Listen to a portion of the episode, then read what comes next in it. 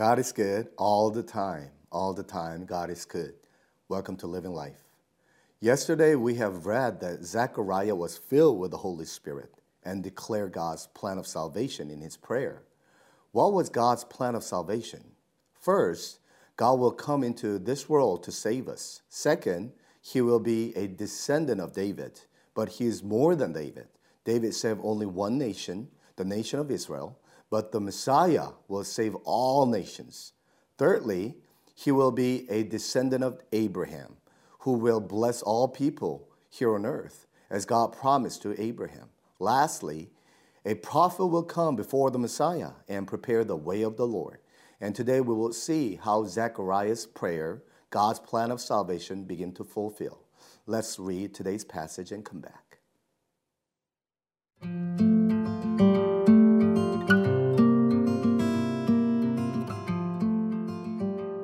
Luke chapter 2, verses 1 through 7. In those days, Caesar Augustus issued a decree that a census should be taken of the entire Roman world.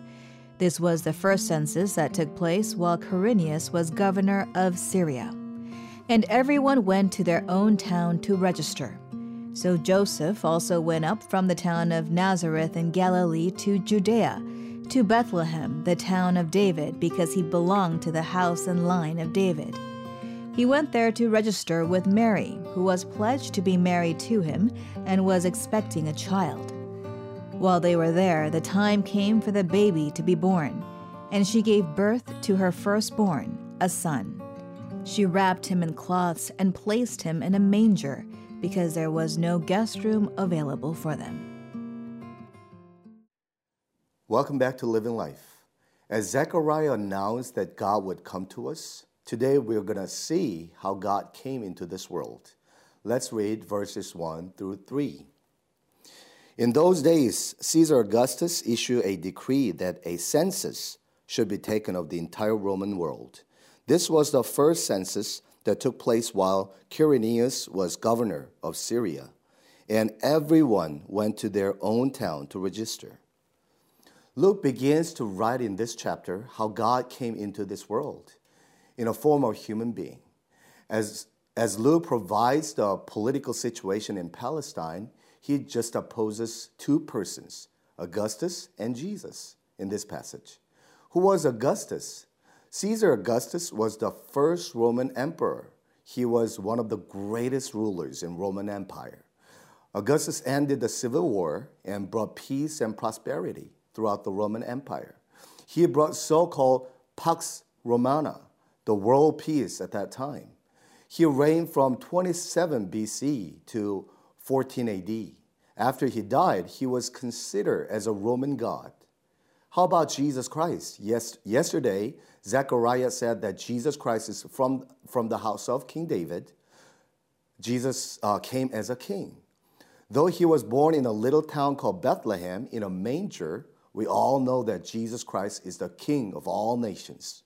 Additionally, Pax Romana ended when Roman Empire collapsed, but Jesus Christ, who is the Prince of Peace, peace itself, he brought everlasting peace, peace that resides yesterday, today, and forever.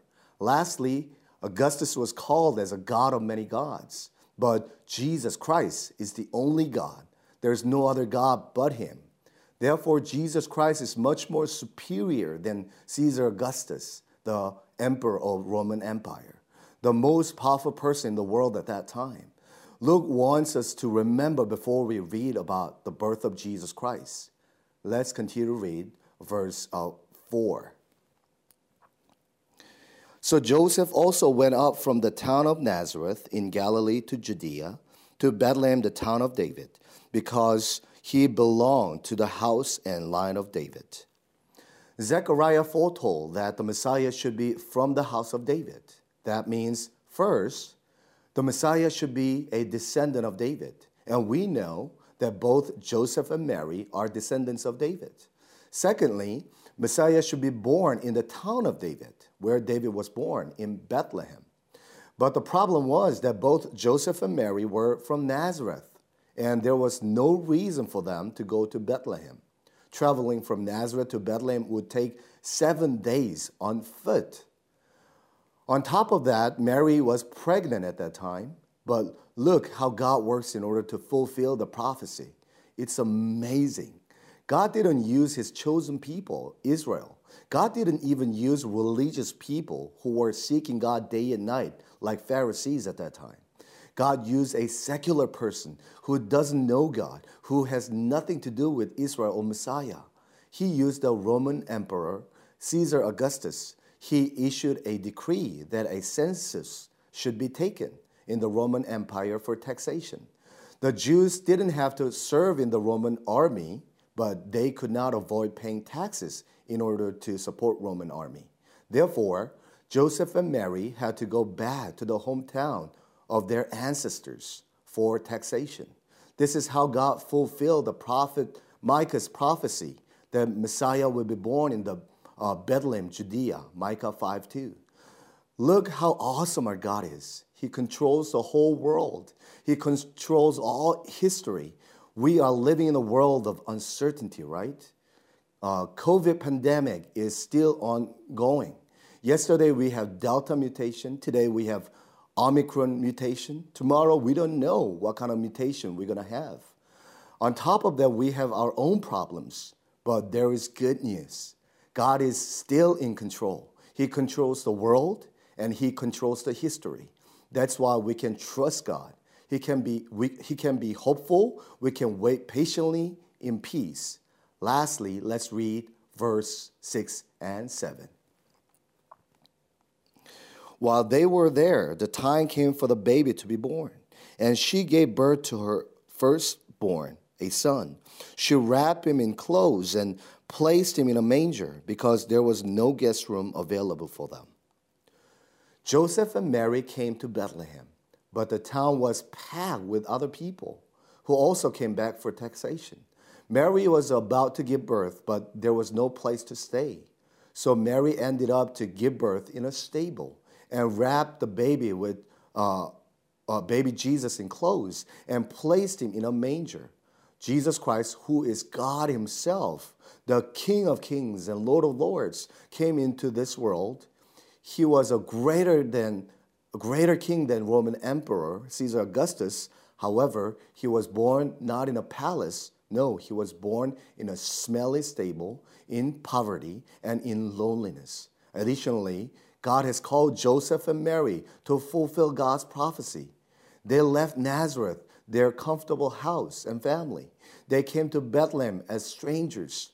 Nobody welcomed them. Since there was no place to stay, they also stayed in a smelly stable. God saved us and called us into His service. If we do God's work, we always expect God's going to take care of us. He will bless us. But many times, we will also go through what Jesus went through, what Joseph and Mary went through. Don't think that everyone will praise you and give you a big round of applause and saying, Wow, you guys are so dedicated. You guys are so faithful to God. God will bless you abundantly because of your faith and dedication. No. The Bible says that frequently we will be persecuted for the sake of Jesus Christ, just like Joseph and Mary just like our Lord Jesus Christ. But never forget, Jesus Christ, who saved us and called us, said, Lo, I am with you always, even unto the ends of the world. As we go through thick and thin, Jesus says that He will be with us always.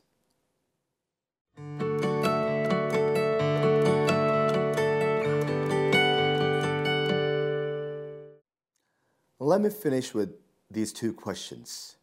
In this time of obscurity and uncertainty, do you still believe that everything is under God's control?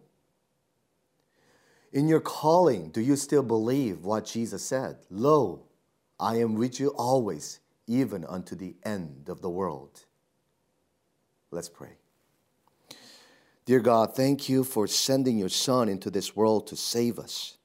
Lord, we trust you because you are still in control, And you said you will be with us always. Thank you. In Jesus' name I pray. Amen.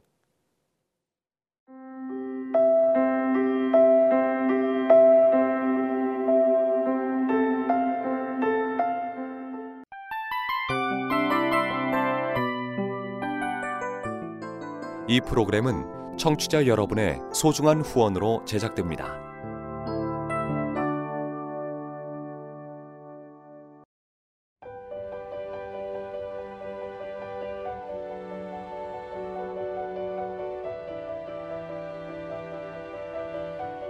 세상에는 수많은 교회들이 있지만 더 깊이 있는 말씀 강해를 찾기 위해 크기로만 교회를 선정하지 않습니다. 보다 좋은 영적 콘텐츠를 더 많이 나누기 위해 방송비를 받지 않습니다. 1년 365일 복음만 전하고 싶어서 우리는 광고를 하지 않습니다. 온누리의 복음을 땅끝까지 CGN TV와 함께 땅끝 성교사가 되주세요